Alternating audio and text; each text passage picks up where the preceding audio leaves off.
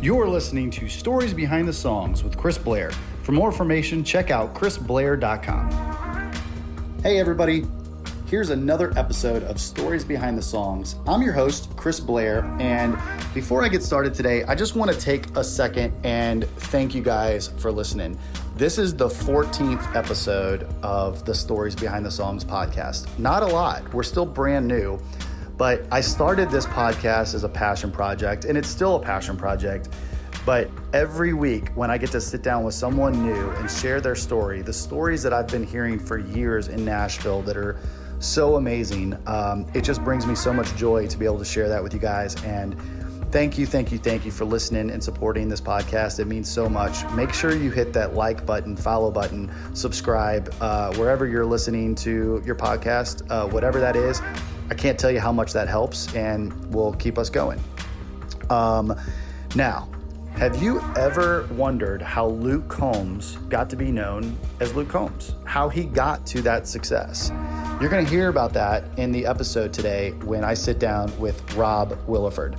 We're going to talk about how Rob moved to Nashville and got his start in music, and then how he went on to meet Luke Combs, become his guitar player, and how they would drive show to show in a van and sometimes not even have a hotel or a place to stay.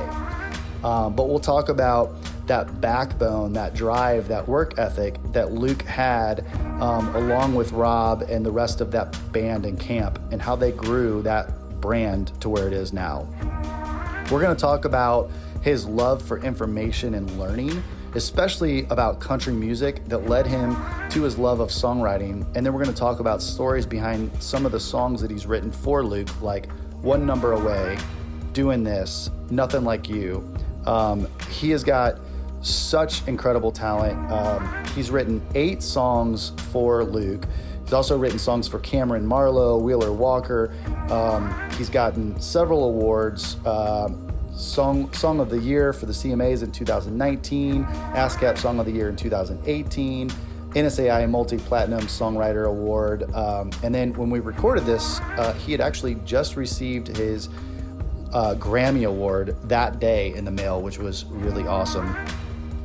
We're going to go on and talk about his favorite band in the entire world, Matchbox 20, and how he ended up co producing his newest project, Wildcard, with Kyle Cook. And now, listen, if you have not heard Wildcard, go buy that album. Go support it and follow Rob and, and get that album. It's so incredible. He recorded it at Fame Studios in Muscle Shoals, and we're going to talk all about that. I have only known Rob for a couple years now, but he is such a great dude, and uh, I call him a friend. He's also my neighbor, lives right across the street, and uh, this guy has just got so much talent and so many stories to share. I can't wait for you to hear this episode. Here is my friend, Rob Williford. Hey, everybody, this is Chris Blair with another episode of Stories Behind the Songs. And today I am really far away from home, uh, right across the street, my buddy Rob Williford's home studio. Dude, thanks for doing this. This is we've been talking about this for a while. Is this the furthest that you've ever traveled? This is by far. Yeah. It was and I and I even brought the car. Perfect. To to come across the street. I brought the car. Man, um, dude, let's just let's go back uh go back to the beginning. You're from North Carolina. I'm from Gastonia, North Carolina, which is a little town outside of Charlotte. Okay. So walk me through like when did you know that music was in your blood you had to do this? I think as far back as I can remember, I begged my mom for a guitar when I was like 13 and didn't get a guitar till I was 14 because I had picked up the trumpet in sixth grade and I didn't exactly stick with it. So mom was like, "No, I'm not getting you a guitar because you wouldn't keep with the trumpet." And so eventually, I wore her down over about a year of begging. I think 14, I got my first guitar, really just because I thought it'd be a cool way to get girls to notice me. Yeah. And uh, I went to a battle of the bands and saw a guy named Caleb Davis from my hometown play uh, the solo to Freebird behind his head. And I was like, man, that's that's pretty cool. You're hooked. I'm in. Yeah. So Yeah, then I proceeded to butcher like Van Halen and Metallica solos in my parents' basement for the next like five years. Yeah. Did you have like one of the little mini little amps? Yeah, and I had the the uh, Fender Squier pack, you know, that had that little amp with the gray button. Yeah. that's distortion. Yeah. And I always played with the button because like I didn't even know what a clean tone. Get that pick running down the strings and Yeah, yeah, Yeah. as loud as you could get it. absolutely. Yeah. So, uh, when when did you make the move to Nashville? Then. I made the move when I was uh, for the first time 19. So I went to uh, the University of North Carolina at Chapel Hill and dropped out after my freshman year. And I was in a band with two guys from my hometown, Brandon Carpenter and Austin Smith.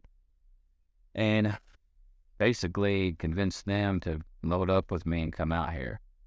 And yeah, so that would have been uh, 2005 or six, something like that. Yeah. And that was the first go round. I moved here again in 2013. Okay. Okay. I didn't know that. So you you came and then you moved back. Yep. I was here for about three years and did like the Broadway thing. Yep. Um, at that point, like, wasn't really aware of what a writer was or what a songwriter was. Mm-hmm. I just wanted to play covers on Broadway. And again, it was like, you mean I can get paid and get free alcohol? Yeah, I want to do this. And we did that for a couple years and met some folks. And basically, it just kind of came to like, okay, that was fun. Um, them guys got married, had babies. And so I went back home and went back to school and went to work. Yeah. And I held on to that for another three years and finally was just at a point of in 2013 I was just lost. I mean, just miserable, but like kind of doing the thing that I thought at 25 I should be doing. I should be maturing and like wearing a tie to work kind of thing. Yeah. And I did for a minute. And then like on a Tuesday, man, I woke up and I was like, all right, I'm, I'm moving back. And then I did that day. Just moved back. That was 2013. Mm-hmm. We're coming up on the 10 year anniversary of that. Yeah. It was in, I believe, like early September. Okay. So let's go back before you went back home. Uh, where were you playing on Broadway? Was it like all? everywhere. We had like a normal gig at Tootsie's Yeah. and a regular gig at the Second Fiddle, Legends Corner. And the crazy thing, man, is like, it ain't even that long ago, but like, I remember parking right in front of the bar, Mm-hmm. loading my amp, carried it into the bar, playing, coming out, and driving home.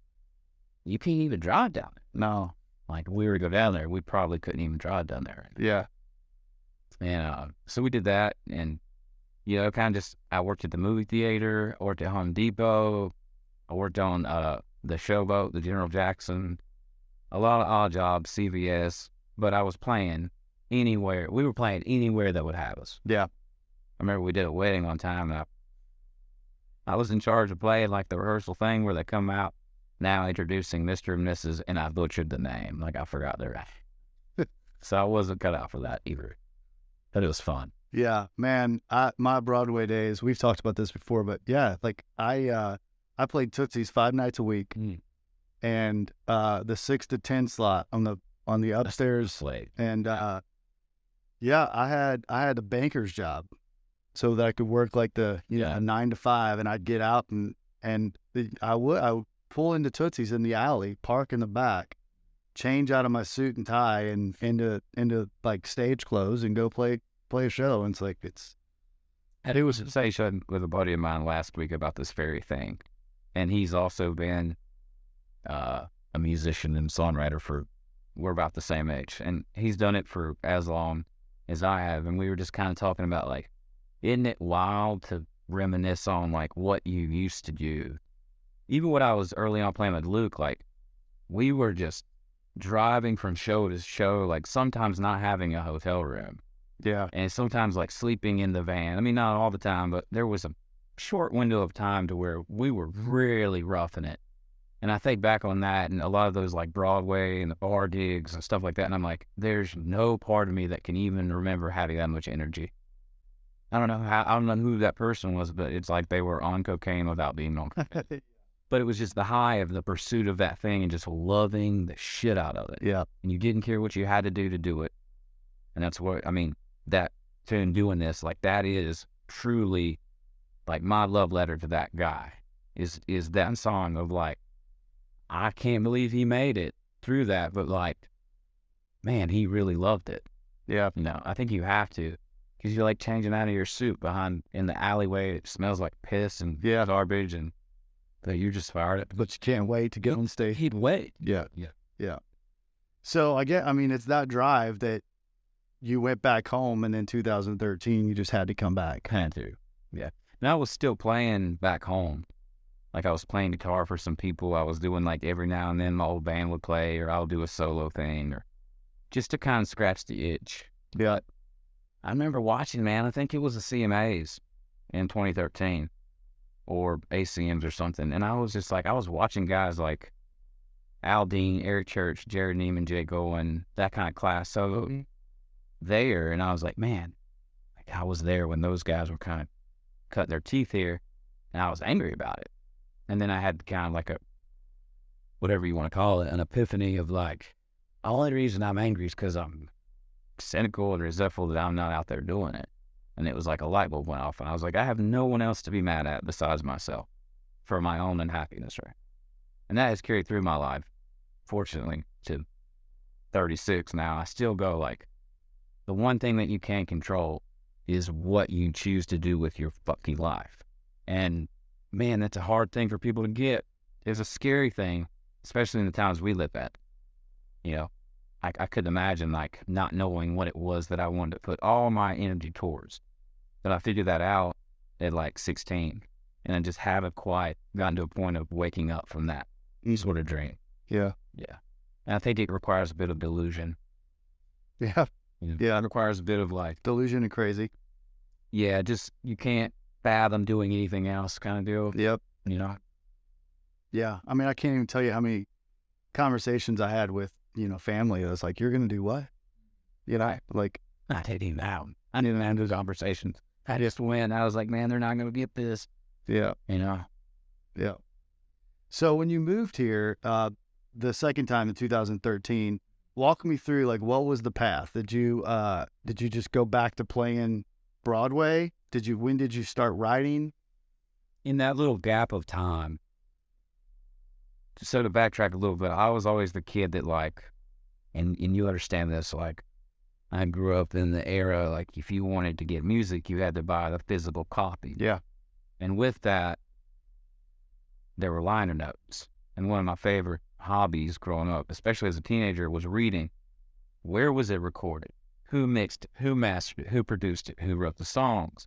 Who played Zamboki or whatever on it? Like, I wanted to know all that. Yeah. And I think part of that was because I was a nerd and I still am.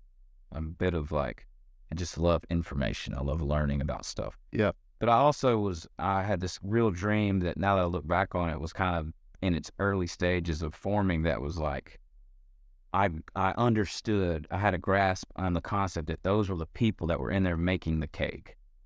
Like, I kind of, it clicked with me that like, those are the creators and I want to know who they are. And then I would Google them and I would look up their Wikipedia and I would read a book if they had a book, or I just wanted to know everything about the history of specifically country music, which I ended up taking a class in at Carolina called the History of Country Music, and it just poured gasoline on it. Mm. So by the time I had gotten here the second time, I fully understood what it meant. At least I thought I did to be a songwriter versus an artist. And I'd gone to school for just enough time to understand that a publishing deal was a record deal for a songwriter. Yeah. I was starting to read about intellectual property and copyrights and reading about people like Dean Dillon Mm. and Hank Cochran and Willie Nelson. And I was just enamored. I was like, I, that's it. it. That's I know for sure that's what I want to do. And so by that point, I'd gotten back. I had no desire to go to Broadway. I did go to the Bluebird. I did go to every open mic and writers round in town to try to play original stuff. And that's when I really just, I mean, got fully obsessed with what it meant, the craft of writing lyric and melody.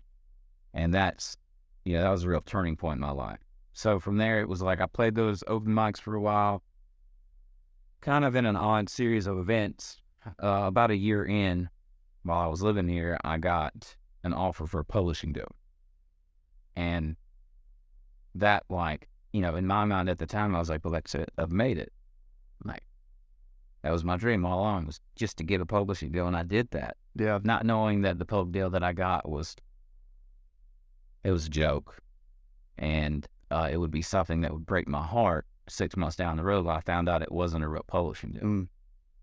It was like it was ripped away from me in a way that that was the first time I really got my heart broken.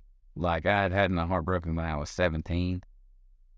Um, but that's different. This was the first time I really had a first love, and it was music, and then it was given to me, and it was like, hi, just kidding. But during that time, I met this kid from Boone, North Carolina, through my high school science teacher. And then her son was at Appalachian State, and his roommate was Luke Combs. And she called me, and again, just an odd serendipitous um, occurrence that we both knew kind of some of the same people around where I'm from. And I met him in 2013 or 14, I can't remember. Yeah. And that was, you know, looking back on it now, I don't think I've had enough time to step away from it and and think about how like whatever you want to call it, a God thing, a universe thing. It was I knew that I wanted to pursue something so desperately that I had put myself in a place, a location in space and time that the two of us would collide at that moment. And from there it was like nothing was more clear to me. Nothing made more sense to me than to like, okay, he's got this unbelievable artistic voice. He's got this thing that's like, when you just know, you know. Yeah, I'm like, wow, we sh- if we can kind of start doing these original songs the way that I've been trying to be out here, like learn about songwriting. And he very quickly fell in love with songwriting. And that's kind of rare. It's extremely rare for the artist of that kind of talent and also how young he was and he just started playing guitar to like really buy into what it meant to write like the best song that you can to move people. And I think because his journey started there, and it, me aside, it could have been with anybody. He met people like Ray Fulcher, James McNair that were really important, and he got a handle on okay, if I can use my voice to convey these emotions through these lyrics and melodies, people will come and watch this and be moved by it. Yeah. And it will be impactful. And I think that's how, in my own arrogant opinion, how country music should start there should be at the very rock bottom foundation of it just a really great song. That doesn't even have to be one you wrote. That should be the thing that sh- everything should branch off of. Mm. And it seems like a little bit of a lost art now here in town. Yeah. Or maybe I just feel that way because I'm old. I don't know. Well, you are, but For sure. I, I can say that because I'm way older. This episode is brought to you by Sennheiser microphones. When we first started this podcast, we were using some older microphones, and Sennheiser came in and sponsored us and gave us some MK4s and 914s. And I mean, I'm telling you, it's made all of the difference in the world. We love these microphones. We use them at the listening room as well. And I just can't say enough great things about them. Go check out Sennheiser.com. If you are into music in any way, their microphones are hands down the best on the planet. Go check them out, Sennheiser.com. And thank you, Sennheiser, for the support and the sponsorship. We love y'all. So, um, man, I love that. So, when you guys started getting together and and you know he was falling up in love with writing and you guys are doing this, um, did you did you have any of the songs already written, or was it was it pretty much like moving forward, like everything that you guys were doing is together? When I met him, he had written like that first EP. He had written the songs like "Let the Moon Shine" and "Sheriff" and "The Way She Rides." Um, we started writing as that thing was being recorded, and I would say like some of the early stuff, like "One Number Away," I think was one of the first songs that we wrote. That I was like, okay, things are kind of clicking here. Mm-hmm. There's a sense of like chemistry in the in the writing, and but other than that, no, it, nothing was really there yet. And I mean, he wrote that. The thing that a lot of people don't know that like Luke should get a lot of credit for is that he came to town, and I remember playing with him before he lived here, and kind of like, in a in a way, pleading with him to like, hey, please, just. He was killing in North Carolina, you know. Just put he's putting people in bars and like he's that local, cliche big fish small pond thing. But I'm like, I've been, I've kind of been there, not in that way, but like I've you know seen what that does, and like it's a nice step. But if you stay there too long, you can get really complacent and kind of miss that window, I think, of opportunity. And it's all about what you want to do. Mhm. But I was like, if you really want to do this, and he was always like mile long backbone in the ground, like, no, I want to be Garth Brooks. It was never like, is none of that. It was like, no, I want to be the guy. And again, that's another thing that like you gotta have that. Yeah. And I was like, hey, you gotta move. And then he moved to town and like he spent that first year, maybe a little longer, doing nothing but writing songs. And we we would do like little one off things and or whatever, but like he saved up enough money to at least buy him a year to like write songs. And he wrote that first record, the majority of it, in that year. Mm. And I think that was just important again of establishing like, okay, there it is, there's the voice Yep. there's the thing. And from there, you know, by the time the record deal happened, there was a big pile of songs, Yeah. you know. Yeah. So, um, all right, let's talk about that first number one. Cool. Uh, one number away, yeah. That was, I think, man, I'm terrible with time, but I think it was 2017 that it went number one. Well, we wrote it in like 20, February of 2015. Okay. The only reason I remember that is because I went to Panama City for the first time ever in 2015. And we had the demo done. And, you know, I got there on a Sunday. By the time we left on the following Saturday, that entire condo in, in uh, Panama City knew that song. And it was the first time that I'd ever like seen that sort of wildfire bro from like I played it on the beach and then I played it drunk in a hot tub in the middle and then people were like send me that demo and then which I'm looking back on it I never should have been emailing that. But I was just left and right rando was just like which ultimately is why I had to change my number. But I was just like yeah I was texting this guy and this guy and like the last night man we had like 200 people in this little condo room and I remember like people were just on the same guy I want that just had the spray wood from the sink, just spraying it everywhere. It was awesome. Yeah. It was rock and roll. But like that was the first time I gotten to watch sort of something from its inception. Then that was 2015. Then Luke gets the deal. The crazy thing about that song is that by the time they went to record it, I went in there when they recorded it the first time. It didn't make the record. They didn't really? they didn't get it right.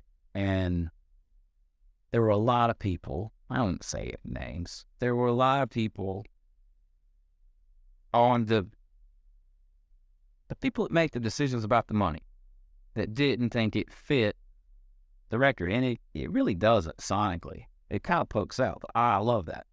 And Luke believed in it and um they went back in and re recorded it with the guy, uh, Sammy Mitchell that did the demo and they got it right.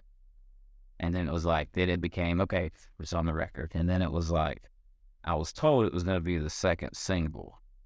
And after Hurricane went number one, I was like, cool, I'm going to have a song on radio. And then it was When It Rains It Pours. Because we had gone to Key West, which I just got back from Yep. In 2016, and all those PDs down there heard When It Rains It Pours, and they're like, we got to have that guy.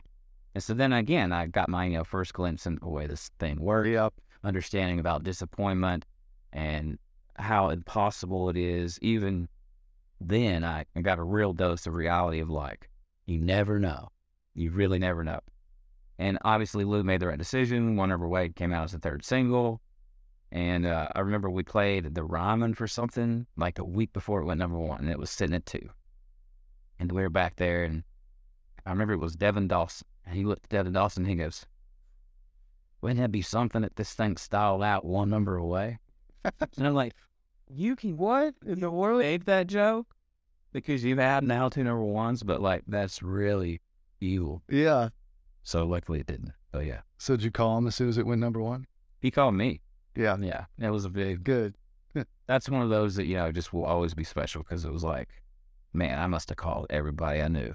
Yeah. I mean, because it was just like the anticipation of having to, you know, we played that song the first time in like 2015 in front of like 48 people. Yeah. So to see it get all the way to the radio, and by that point we were playing like in Australia and places like that, and to hear thousands, tens of thousands of people singing these lyrics, it's like there is no more fulfilling uh, full circle thing for a creator. Right. And so it was just a very surreal, uh, cool thing to be a part of. So and then they they just kind of poured out after that. I mean, you had you had a lot of them back to back. So, um, you know, what is there is there any that you're the most proud of? That's impossible for me. I would say the one that I'm the most emotionally attached to is doing this just because of like the story and like, I mean, every word of that is pure biographical storyline. And it's like, again, it's like my little love letter to the, to the guy that like wanted to do this to begin with. And it's like kind of the North Star of sometimes, man, it's easy to get distracted by like the human nature to want external validation. And if you get one number one, you want two, and then you want three. And if you're with a CMA, you want three. And I'm sure this sort of pursuit of like the next thing is only, again, it's it's a human thing, I think. But like, sometimes I gotta be reminded that like, old 19 year old version of me that moved here would whoop my ass and go like, dude, have some gratitude. Like, take a moment, take a moment, chill out, maybe be a little grateful for like all of this. And that song, I think, is kind of my my reminder of that. So I think I'm the most attached to that. Who'd you write that with? Drew Parker and Luke. Okay. Yeah, Drew. Yeah. Essentially, coincidentally, today, which is I don't know if you can see it, it's hanging up by the Sorry We're Stoned. Yep. I got my Grammy medal Yeah. today in the mail. You got that today. Today. Wow. Yeah, I figured that was a fitting place That's uh in the matter see life. that's right. Yeah. yeah. And actually I remember the day we wrote it was May twentieth, three years ago. So Take me into the writer's room. uh that's uh that's a heavy day. It was during COVID. Um we'd been working on the song, me, him and Drew. And it was called uh I believe I Have a Dream It was kind of the title we were messing with. And and me, Luke, and Drew have done this with a couple different songs, like uh, that song "Nothing Like You." I believe we wrote it seven times, Mm. and and I'm okay with that. I love that. I love that both those guys like that's a trust. You know, that's a trust involved in knowing that you want everyone's on the same team and you want the best possible song. Yeah.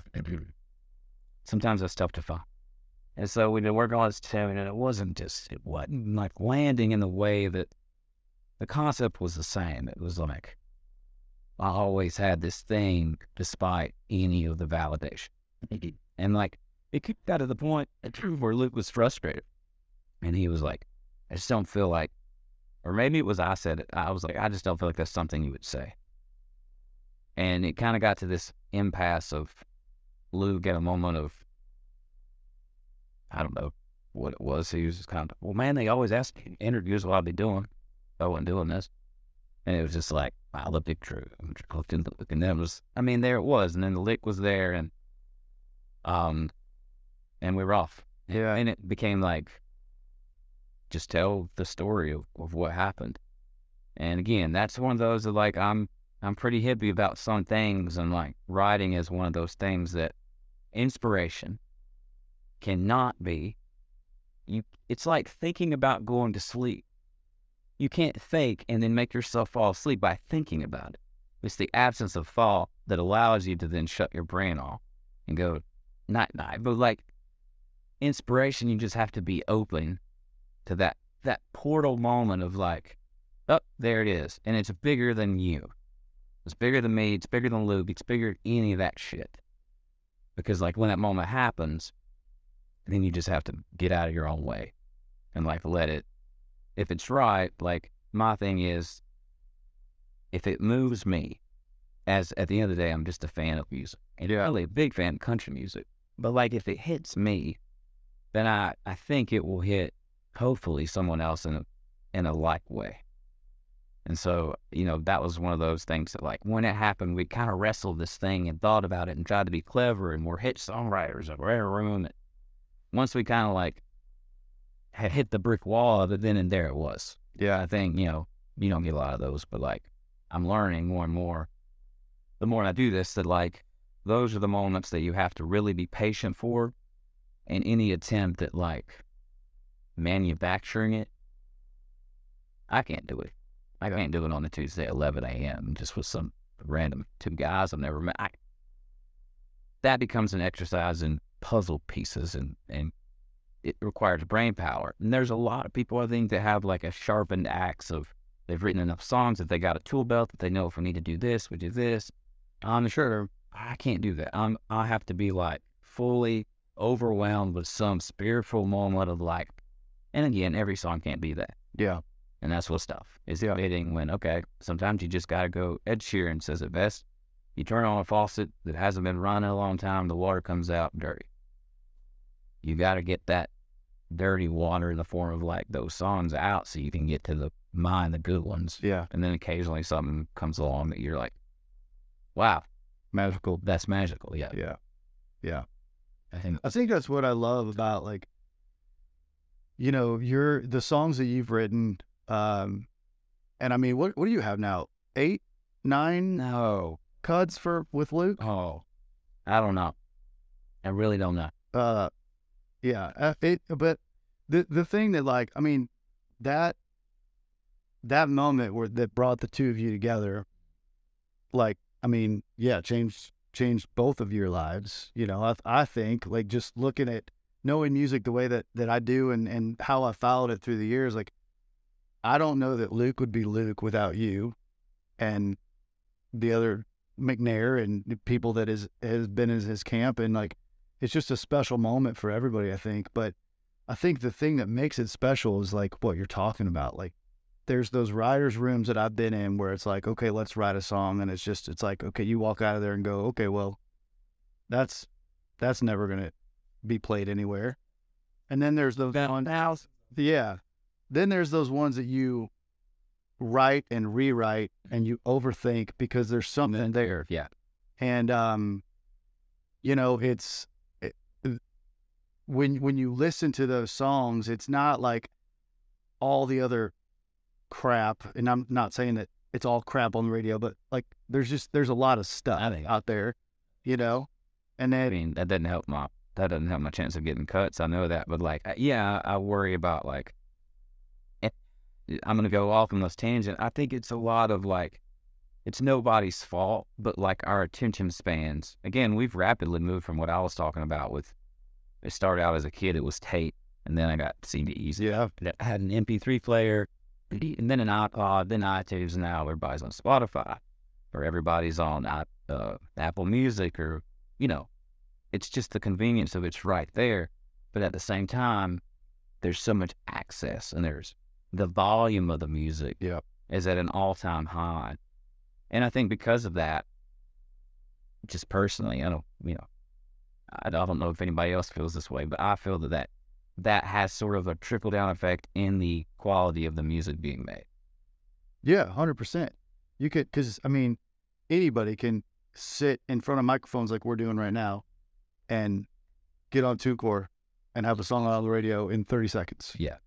And they don't need a label. They don't need it. You know, it's like, and that's yeah, that's good in that too.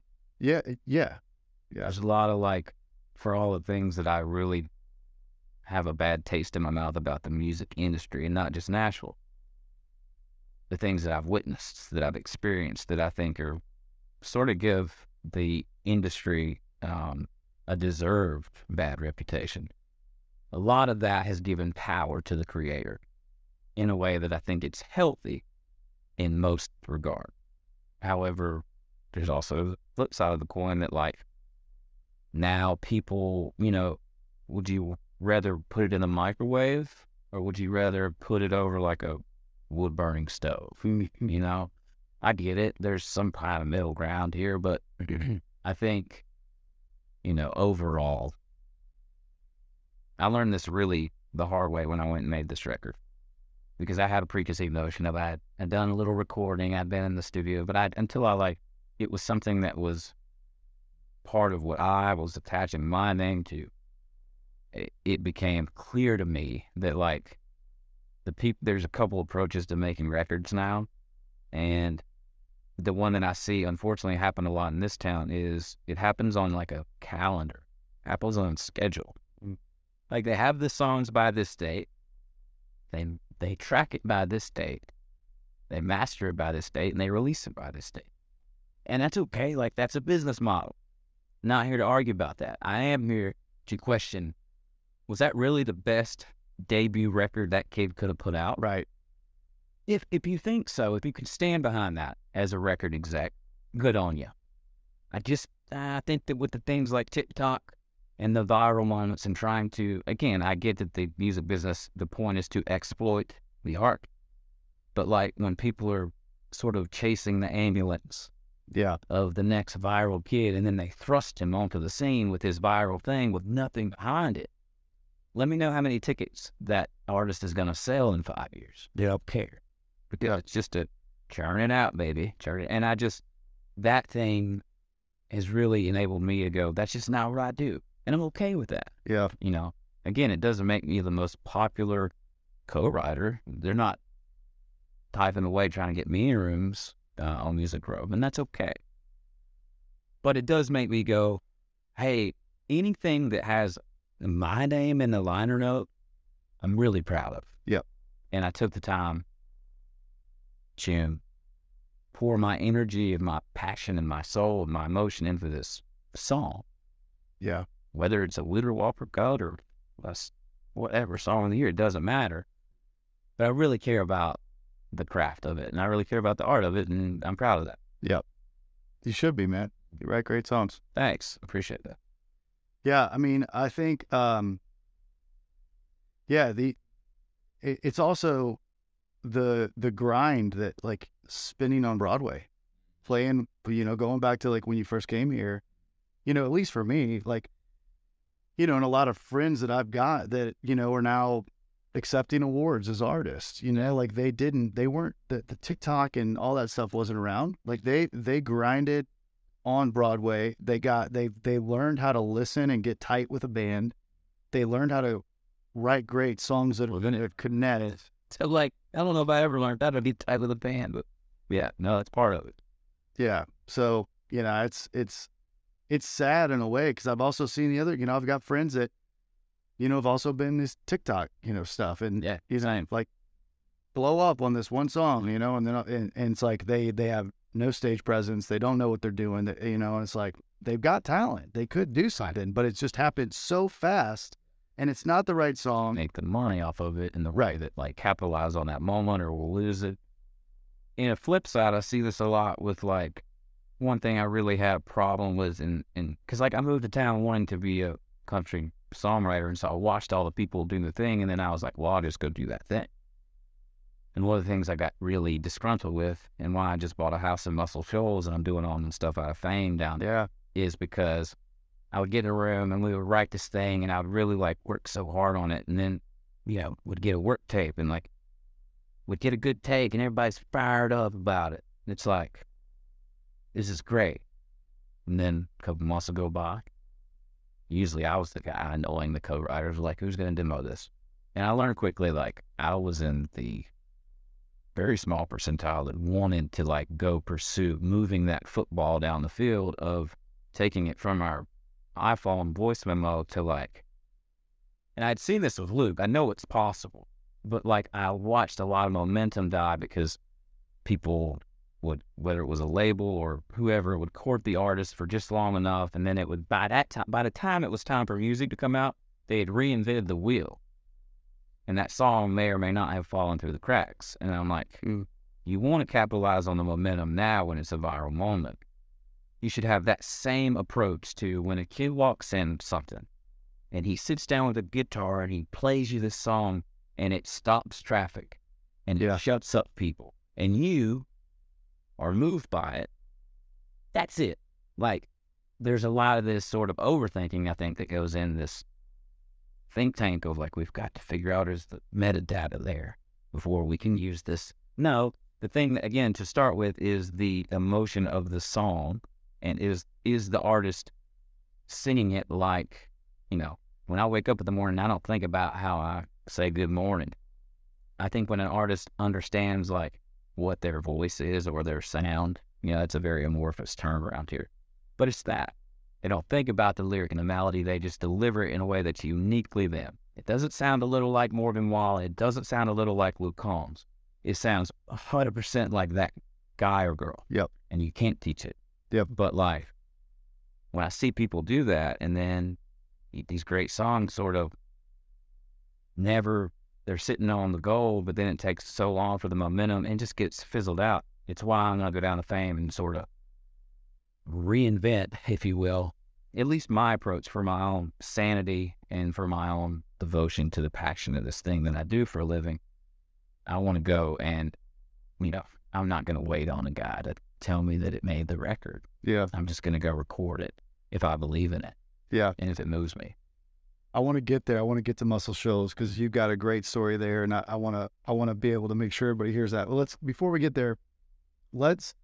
Uh, I'm gonna I'm gonna call you out because you said that you've never figured out how to how to be tight with a band, and I'm I'm gonna call BS on that because you started with Luke from the very beginning, and you were with him from then until just last December. So you obviously know what you're doing and uh, and you've played all around the world. So let's walk through that journey and how it was to be guitar player for Luke Combs.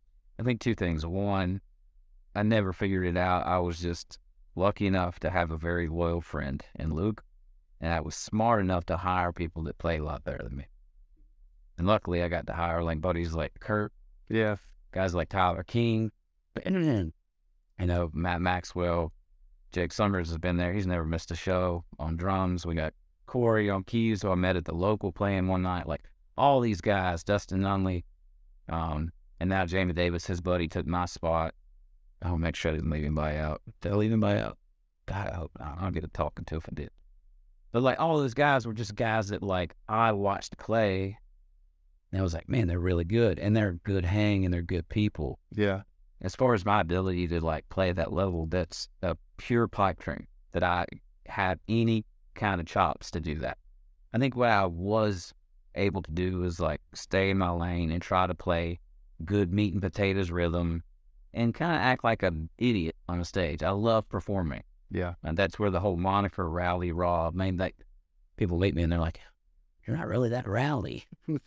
like, well, at one point I was, but also like, that's a stage persona. Yeah. know? Yeah. And that's just like when Chief puts on the aviators, that's Eric Church is a business major. Yeah. Chief is a fucking rock star.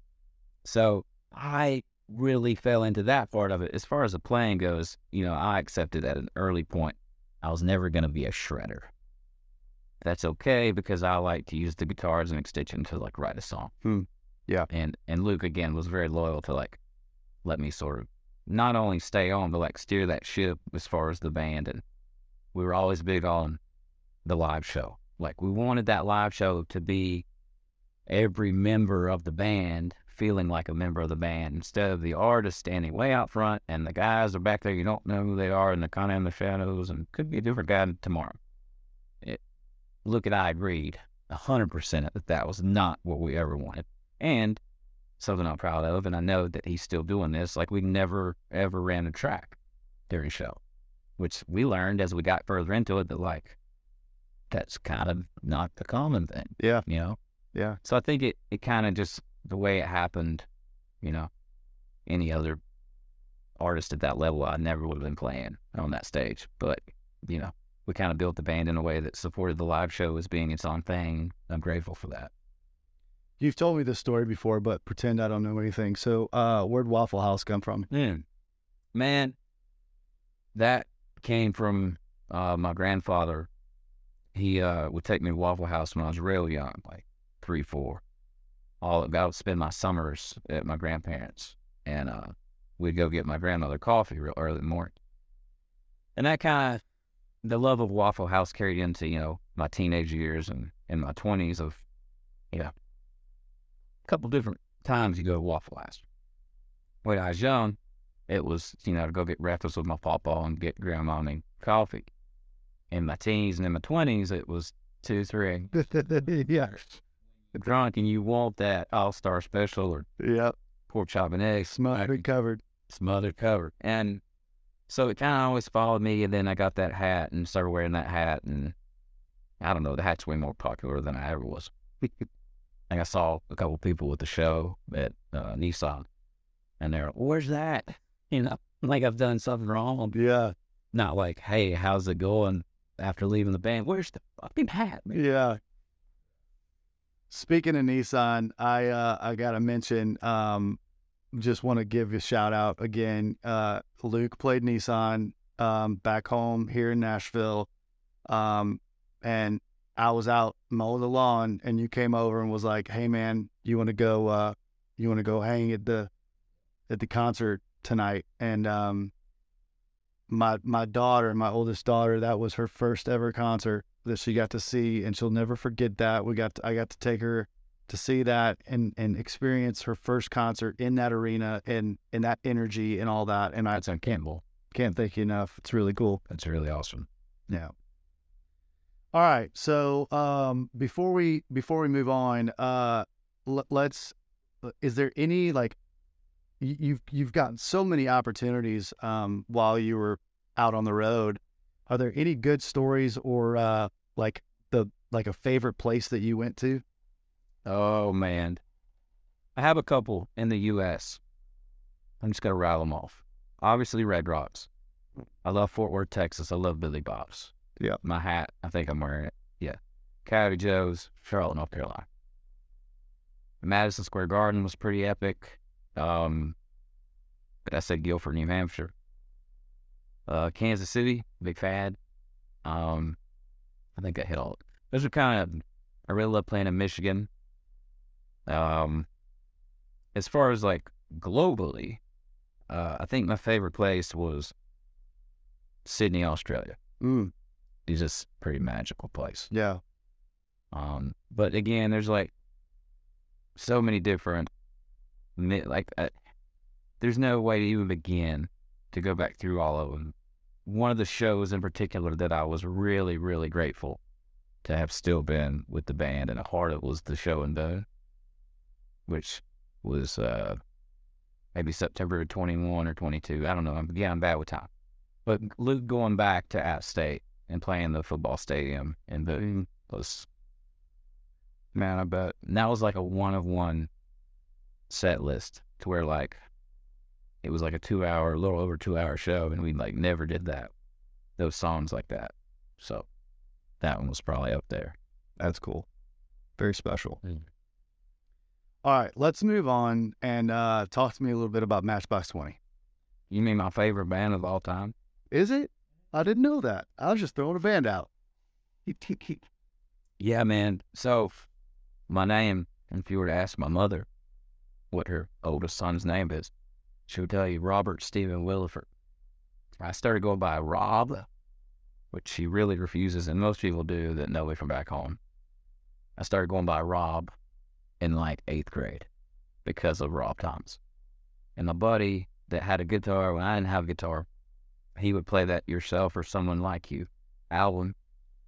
And songs like Bent and or no, Bent's not on the record, but like songs like Kody and Real World and that whole record, top to bottom. I would just listen to it over and over and over. I had it like I remember I had that. I had a Smash Mouth. I had Britney Spears. Um, I had like the there was like three or four of like the CDs that I had that I carry around with my Walkman, and so like I knew that whole record. And then as I got older, like I got way into '90s rock. Mm, Real big fan. Obviously, Matchbox, Gin Blossoms, Goo Goo Dolls, yeah. Which kind of then segued in like a, a big Hootie and the Blowfish fan, uh, Counting Crows. Then into the like 2000s, I got into you know Blink 182. I was a big Green Day fan. Loved pop punk. Yeah. I loved Hoobastank, you know. Um, all of that stuff kind of started with like my 90s rock obsession. I think if I had to pick a favorite, you know, the Stranded on the Desert Island thing, I would probably take a 90s rock album. And so you know, I I think that looking back on it now, like that really pokes out in uh, a song like uh, "The Other Guy," the Luke Tim. Mm-hmm. Like I can going back to that, I really hear like the almost like Goo Goo Dolls Irish thing happening, and didn't even know like the, how that was shaping the writing. But um, yeah, that's that's my favorite band. Yeah. Dogs. So you uh you retired from Luke in December of last year, And then and um, you had this passion project that you've been wanting to do for years and years. So said that we're going to come back to Muscle Shoals. So we'll, we're back, and um, I love you know the documentary that you put out, Thanks, and uh, and you talked about what you were just talking about a while ago. Is that you just you you said in there? I think like I wanted to get the hell out of Dodge. Like you wanted to get out of Nashville I need to yeah. and you and and just be alone with your thoughts and like um and all that so you um walk me through like you know that that uh those meetings that you know were your love of matchbox 20 and what you had envisioned of what you wanted this passion project to turn out to ended up you working with kyle? Uh, I've been talking about doing this record thing for like a couple years, and only because the guys that I sort of idolize um, are guys like Tony Lane, um, or guys like Travis Meadows or Jonathan Singleton, but like these writers, and it's kind of we were talking about James Taylor, yeah stuff like that too. That's sort of genreless, but I really had listened to a couple of these records by writers here in town that I was like, man, that'd be so cool. And so when COVID happened and we came off the road in 2020, I was like, all right, well, I got no excuse now. Like, it's time. If you're going to do it, like, you better figure it out. And that's really why I built the studio because I wanted to get into sort of not only the writing part, but like the recording of it. I was very fascinated by. And so I had kind of been contemplating this all of COVID. And then it was our first show back after 14 months, and it was in June of 2021. And I remember because we played Myrtle Beach. And I came back and I got in my truck. We did a bus call at Walmart in Mount Juliet, which was super sweet because I was living out here. Yeah. It was awesome. Um, and I got in my truck and I cranked it up, and it was the top of the Matchbox 20 song Bent. And there's a guitar lick. And I came home and I listened to the lick again. And I'm like, oh, man, that's so cool. And it was like a little light bulb went off. I'm like, man, I think that guy lives here. I think Kyle Cook lives in Nashville. I've run into him at Red Door years ago. It was too kind of chicken shit to really talk to him. And so I hit up Ben Long at Warner Chappell and I just said, hey, man, I got a wild idea. I want to do a record. Do you know Cook? He did. And we got connected. We got lunch a couple weeks later. And like an hour after lunch, we were in the studio kind of jamming. And I'm like, sitting there jamming on the the SG that he played 3 a.m. on. You know, and I'm having sort of this moment of trying to just take this in. yeah And I kind of just rattled off in a nonchalant way. I was like, "Hey, man, do you want to like produce a record with me?" He's like, "Oh yeah, absolutely." And I, uh, I like the stars had to have aligned. We're like, you know, Matchbox wasn't touring. The guy just, I don't know, man. It just the timing of it was so beyond anything that I had to do with that. Like, yeah. And then we were off to the. I, he came over here.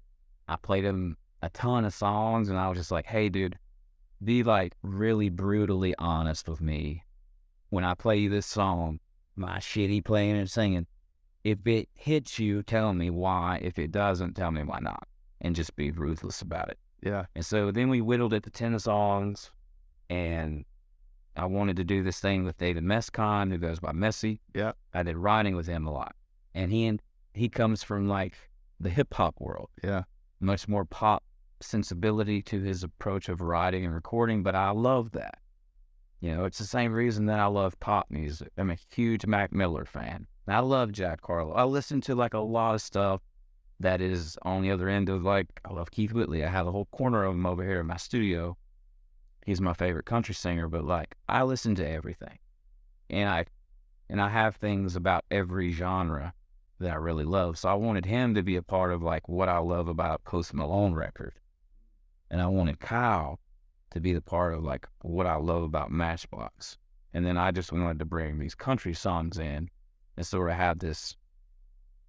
One of my favorite records is Incubus. Uh, what is it? Morning Drive, Morning View. Um, but like the stuff on that record is so, to me, sonically, lyrically, production wise, it's so unique that I wanted to make something that was not quite a songwriter record, but not quite, not quite country, not quite 90s rock, but just like, hey, here are these songs and here's how I want to invent them and bring them to life. Yeah. And like, man, I thought I knew what we were going to do going into it. And I couldn't have been more wrong about the songs and I couldn't have been more wrong about the arrangements. And a lot of that was Cook. Like, for example, I played him a song called I Ain't that I wrote. Um, that was like just a very simple songwriter, boring melody it was in my wheelhouse of being able to deliver it, but like there was no risk involved. And I really loved the lyric. And I played it for him and he's like, for. And I'm like, all right, man. And at the time I at the time I had been watching the Muscle Shoals documentary and was kind of like into this groovy thing that was happening, you know, circa 1970 down there. And I was like, well, here, check this out. Here's what Bill Withers would do boom, boom, ba And I was like, what? How would Stevie Wonder or somebody in that lane interpret to make it less boring? And so we did that with a couple songs, and like they started here, and and came out like I couldn't even imagine. So like that part of it, I really loved, and yeah, you know, I was really like glad to again the fame thing was purely like David had met the studio manager down there, Spencer Coates, I called that guy on the on the phone thinking like, there's no way he's going to let me come down there and record. Like, I don't have a, a record deal. I don't have any reason or business to be in that like Hall of Fame, historic Shangri La of history musically. And dude, I called him and I talked on the phone for like an hour before I ever met him, and it was like he was my brother. Again, just one of those things. I'm like, wow, it was a wow thing. And like now he and I are super tight. Yeah. And had been working together for going on three years. I mean, that's got to be cool just in itself. To I, have never, I've never gotten to, to walk into that studio, but just like the history of it, like how many gold records mm. did they did they pump out in like literally within three, four years, five years? Yeah. Yeah. I mean, it's just uh, it's it's got to be just like one of those uh, kind of like playing the same guitar the 3 a.m.s. I mean, just that that feeling of just being in in that moment. Has got- That's another thing I'm really hippie about is like the energy of a space. Yeah. And man, I love playing golf, but I hate walking in a country club. I don't feel I'm redneck, man. Yeah. Like you can't hide. I like to think I'm slightly educated redneck, but like at the end of the day, I like to feel comfortable. And I'll walk into a lot of the like prestigious studios on Music Row or around here, and I would just feel like this impending sort of weight on my chest of like, I don't belong here. These guys think I'm a clown. Even when I would cut demos, and like the really wild part about that is like, I'm paying those guys. But like that feeling of not belonging or wasn't good enough or like the uncomfortable nature of those rooms Fame was the exact opposite. I walked in, it smelled like my grandma's house. There's a bit of uh, there's something in the water. Yeah, there's a lot of ghosts down there. That yeah. When I go in there, I just I feel inspired. I feel creative, and I feel like no sort of pretense. I don't have to be self-aware or self-conscious. I can just go down there and make music, and I think that that's really valuable, and it's important to find wherever it is. Yeah. That place that you feel at home. I, have heard you say that uh, even with guitars. We were up here uh, playing a while back. You probably have it up here somewhere. Yeah, it's a well, it's the fifth one in the stable there. Yeah. Yeah. That that you you know you said that something like you you didn't care what the name of oh, on the guitar was. It's like when you when you pick it up, is it magic and does it make you want to write a song and does it That's all. does it talk to you? Yeah. And I mean, it's that's that's what I'm hearing. I mean, just walking into a place like that is like that's when you had to cut your album. Yeah. Right. And then from there, you know, I did that record and um, fell in love with it so much that, you know, I told David and Spencer, I was like, hey, I'm kind of thinking about like getting a place down here and like, let's just do this more often. And that, you know, has morphed into two years later that I just, I mean, I'm about to do it. I just found the house and it's the beginning of a whole new chapter, but like, I'm really excited because every person that I've taken down there immediately gets it, Yeah. you know, and I'm like, okay, I'm not crazy. I mean, I am crazy, but not with regard to that. Yeah. That's awesome. So, um, yeah, everybody needs to go listen to the new album. It's it's so good, by the way. I mean, you've got you've got some songs on there that you redid. That uh, a couple couple of my favorite songs that you've written. Um, Grandma's got a garden. Granny's got a garden. Kameron Marlowe got that. Um, you redid that one. Um, you know, I did it first. yeah, you. That's right. Yeah, that's right. That's first. Kameron knows that because since that's Cam singing on that. Um, and that song again is like Cam. I was Kameron's first co-write in like 2018 or something like that. Know that. Yeah. And so, you know, that was one of the early songs we wrote, and it's really about his grandmother. Yeah. It's really cool. I love the authenticity of that song, and he crushed it. Um, yeah, songs like that, and then he also cut "Fool Me Again," um, which I hear somebody else cut here in town, but I can't say it because it'll jinx it. Um, but I hope that happens. And like a lot of those that had followed me around, like, "Hey, Mama," I wrote when I moved here in 2013, favorites of Joe Costa, and like that. that song has followed me more than any song because it was like truly, I didn't tell my mom when I moved here. It was very much like a here's kind of the story, and Yeah. you know, all the every song on that record has you know some sort of very important sentimental value to me. Yeah. And I got my buddies to play on. Man, and yeah, it's just uh, I'll say it again, it's just so good. I mean, this this passion project that you had told me about that you wanted to do before you started doing it.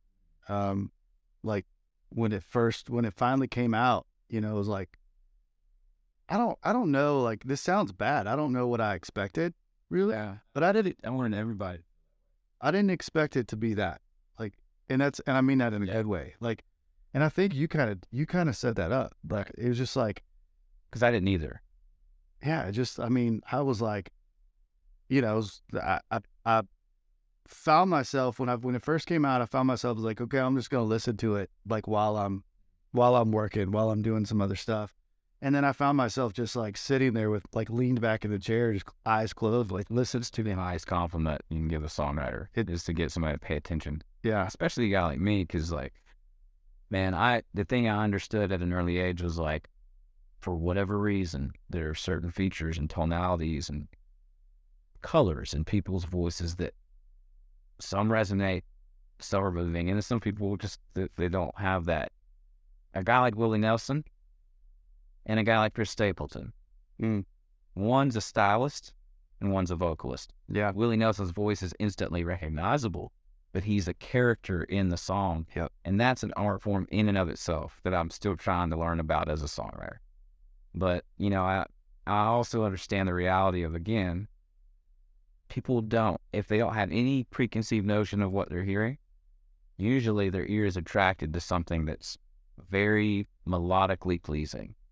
And so this record it was not that. And it never tried to be. And so like the people that sit down and pay enough attention and invest enough time to listen, I appreciate that because that's like huge, huge compliment. Yeah. It's so good, man. Thanks. Keep doing what you're doing. We're gonna try. I'm excited. Yeah. I, I want to look back on that record, you know, in five years and go, oh, like that's so bad. You know, I wanted it to be like my busting in, like the Kool Aid Man, forcing me to go learn about producing a record, whatever the hell that means. But I hope it's like kind of the song that I wrote in 2013 that I look back on and go, oh, I could do that a little better now. Yeah. Man, that's funny because every song I look back on that I did, I said the same thing. Yeah. It's so bad. I'm just saying, but that should be a thing that whether it's writing, singing, recording, whatever, you should always um, there's a healthy part of wanting to look back on something and acknowledge the progress from that point to this point. Yeah. And so this was my very first sort of all right, I'm gonna try I'm gonna try to record. I'm gonna try to make a record. And like make no mistake about it, I wanna be recalled. I wanna do that thing that he did down at Fame in my own way, you know, and guys like Jay Joyce, um, and guys like Dann Huff or Dave Cobb or whoever, you know, every producer, there's a craft in that too. Yeah. And so, like, I'm just now entering the chat room of starting to read page one of what that means.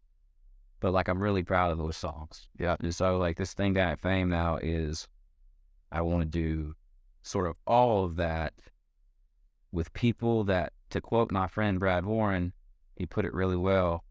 He said, I just want to write with people that I can have a bad day with. So good. And so like there's I'm I'm I'm, under, I'm understanding that like the autonomy of who I get to be creative with. Yeah. In that space down there, man, that's really sweet. And yeah. It's uh I'm very very humbled by the opportunity and also just like fired up to know do it. I can see it. I can see it in your face, man. Like just like and the fact that you're able to blend like you you're doing exactly what you want to do without industry or anybody else telling you what to do. You've got the you've got the Keith Whitley in the country that you grew up with and the love of the Matchbox 20 and the pop and the rock and all that and you blend it together so perfectly that it's just it's like it's it's it's a masterpiece, man. Thanks, man. I'm excited to uh begin sort of going through that creative process with like young artists and young songwriters. Yeah. Like doing that journey of getting, you know, getting the song from out of thin air, writing it, capturing it in the studio, then going and performing it. Like that's a when you get it right, man. There's no substitute for it. Yeah, it just takes time. And in my case, I can't just. I gotta really like know the person, and I gotta invest in like our relationship of. We're trying to make timeless music. Let's. What do you want to do? What I want to do is make timeless music. Yeah. And so, some days it feels like I may just be like Noah out there building the ark and nobody gives a shit. But I care. Yeah. You know, and as long as like I get to wake up and do something that I love, that's it. Yep. You know, that's I'm cool with that. Amen, man. Well, uh, to wrap up, I always like to end asking this question. So you've had multiple number ones, multiple hits, you've had multiple awards, you've toured all over the world with Luke Combs. Um, you you're doing what you want to do. Now you've you've made not just a passion project come to life, but a, a hell of a passion project. It sounds great. All of this that you've done, go back to eight year old Robert. And what advice would you give yourself now, knowing what you know? I've never been asked a question like that. You're welcome. I would, I would, uh, the advice I would give would be to never question your intuition as it relates to like whatever your passion is. Now, some people don't recognize or have like a longer time or a harder time sort of arriving at that. But like, I knew at an early age that's what I wanted to do. And it took me a relatively small amount of time, but like a lot of internal conflict, a lot of insecurity, and a lot of self doubt, and a lot of mental unhealth to get to a point of going, no, this is who I am. This is what I believe in. This is what I'm passionate. And this is what I know, not think. This is what I know I should be doing. Yeah. When you have that, I think you should be unapologetic. Treat people well. Be a kind human, but do not ever apologize or make excuses for like why you're not pursuing that. That would be the only thing. Love that. Dude, it's been fun, man. That and maybe like, hey man, maybe you don't dream so much in your twenties. yeah. Be careful on Broadway. yeah, Yeah. yeah, Yeah. exactly. Yeah. You can pick up some good and bad habits. Yeah. Yeah. You sure can. Well, man, thank you for sitting down. This And has been awesome. yeah. Um, yeah, we've been talking. You did this for Allison's. Yeah, I know it's going to take me like all of like 30 seconds. So, all right, everybody, this has been another episode of Stories Behind the Songs with Chris Blair and Rob Williford. Go uh, check out his album and follow him, robwilliford.com, and we'll see you next time.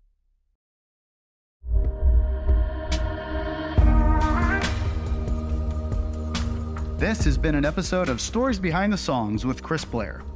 For more information after the show, head over to chrisblair.com. That's where you can find information on these episodes, trailer notes, video links, all kinds of great stuff.